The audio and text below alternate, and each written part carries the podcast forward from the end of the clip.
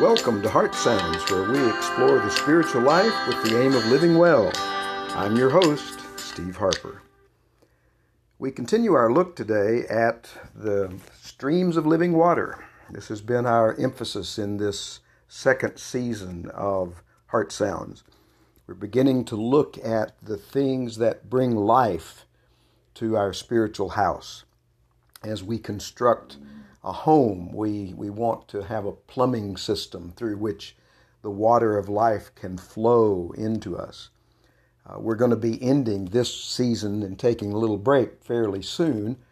Um, and in the next season, or the next round of episodes, however you want to look at it, uh, we're going to look at uh, the energy.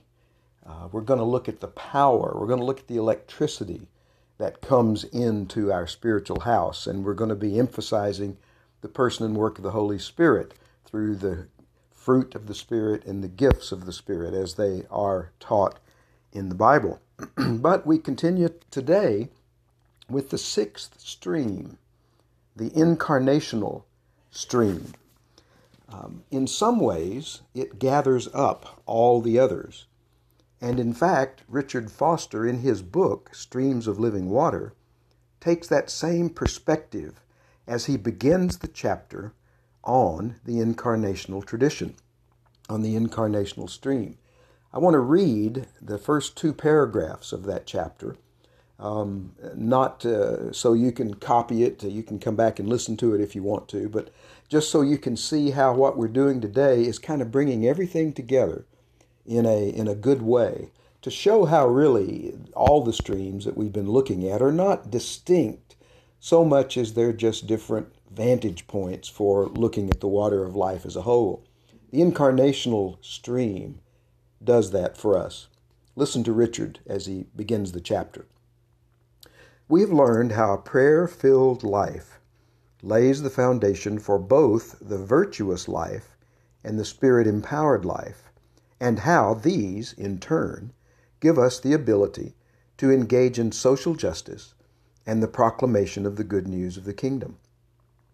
The one element remaining is to understand how all of these components function in ordinary life, which is the task of the incarnational tradition.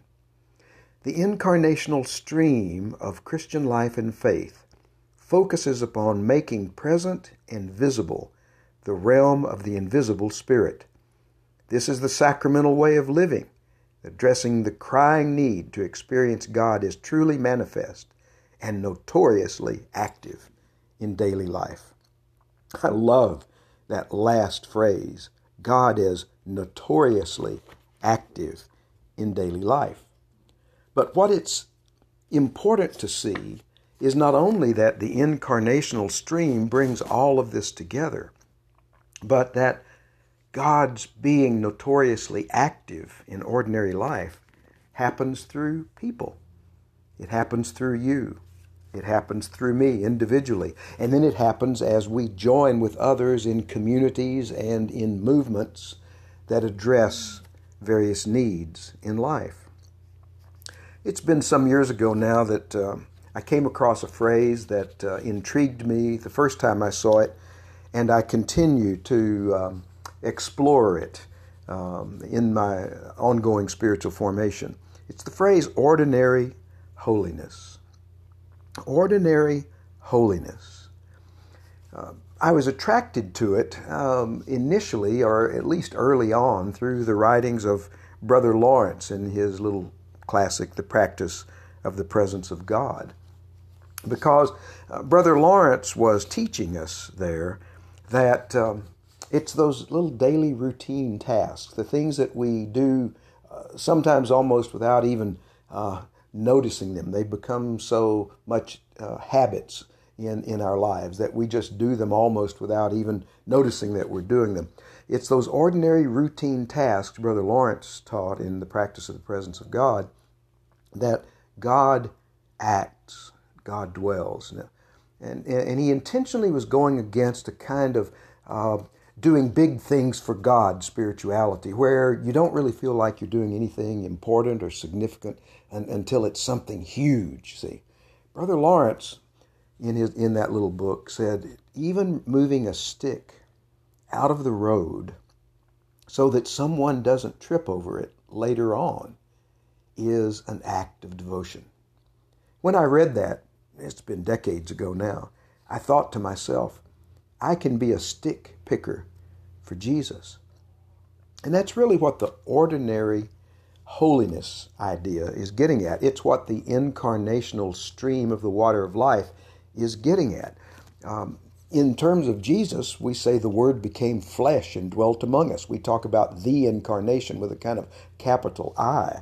But we also want to think of it with a little i as the Word becomes flesh in us and through us. Um, and that becomes the, the primary way that uh, God acts notoriously in the world, to use Richard Foster's phrase. Unfortunately, there's a kind of Aesop's fable spirituality in the world where the spiritual life is pitched so high that uh, you can jump and jump and jump and jump like the fox did for the grapes and never feel like you're getting anywhere. So high that you end up giving up. So I want to spend a little time, this episode may be a tad longer, but I want to spend a little bit of time looking at the incarnational stream, looking at ordinary holiness. And I want to to let you know that in Richard Foster's chapter, he uses as his example of the person who lived this way, he uses Susanna Wesley.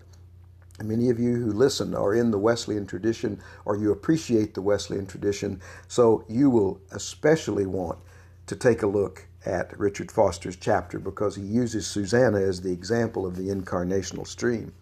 Let me mention three, well, let me mention five actually things very quickly about that, uh, that stream. First, it emphasizes life in the here and now. Paul wrote, Today is the day of salvation. And he also wrote, um, Luke wrote, In him we live and move and have our being. See, this here and now kind of spirituality, not there and later. We don't look back because we can't return to the past, and we don't look forward because the future is not here yet. Ordinary holiness, the incarnational stream, is lived in the here and now. Secondly, it's also lived in the belief that all is grace, whether life is going well or not, positively, negatively, whether it's a time of blessing or a time of challenge, God is with us. That's the last promise that Jesus made in Matthew chapter 28. Lo, I'm with you always. And that means no matter where we are, no matter what we're doing, no matter what we're facing, it's all grace. Grace is coming to us through every moment of our lives, sometimes to raise us to the elevation of praise, sometimes to hold us in the valley of the shadow of death. God is with us. That's the message of the incarnational stream. The incarnational stream also talks about the root of character.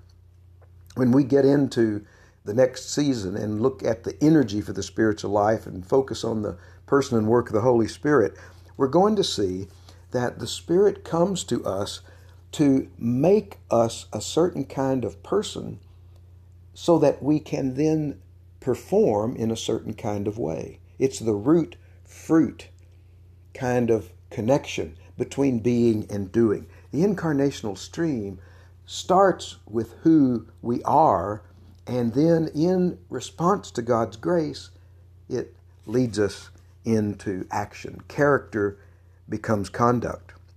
Along the way, element number four, we're guided by the Holy Spirit. Matthew chapter 10, verse 18, Jesus says, Freely you've received, now freely give.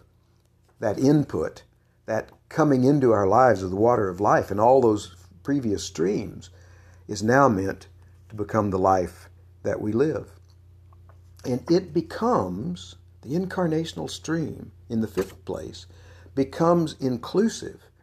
Where on the day of Pentecost, Peter said, Your young men shall see visions, your old men will dream dreams. I will pour out my spirit on men and women, on all flesh. The incarnational stream is for all. All means all. And it's in that exciting way of living in the here and now, living under the influence of grace, living from the root of character, living with the assurance of God's guidance, and living with the belief that this kind of life is available to everyone that we want to celebrate as we look at the incarnational stream. Well, that's the episode for today. I hope you found it helpful. We've covered a lot in just a few minutes. You may want to go back and re listen to parts of it because there are many doors.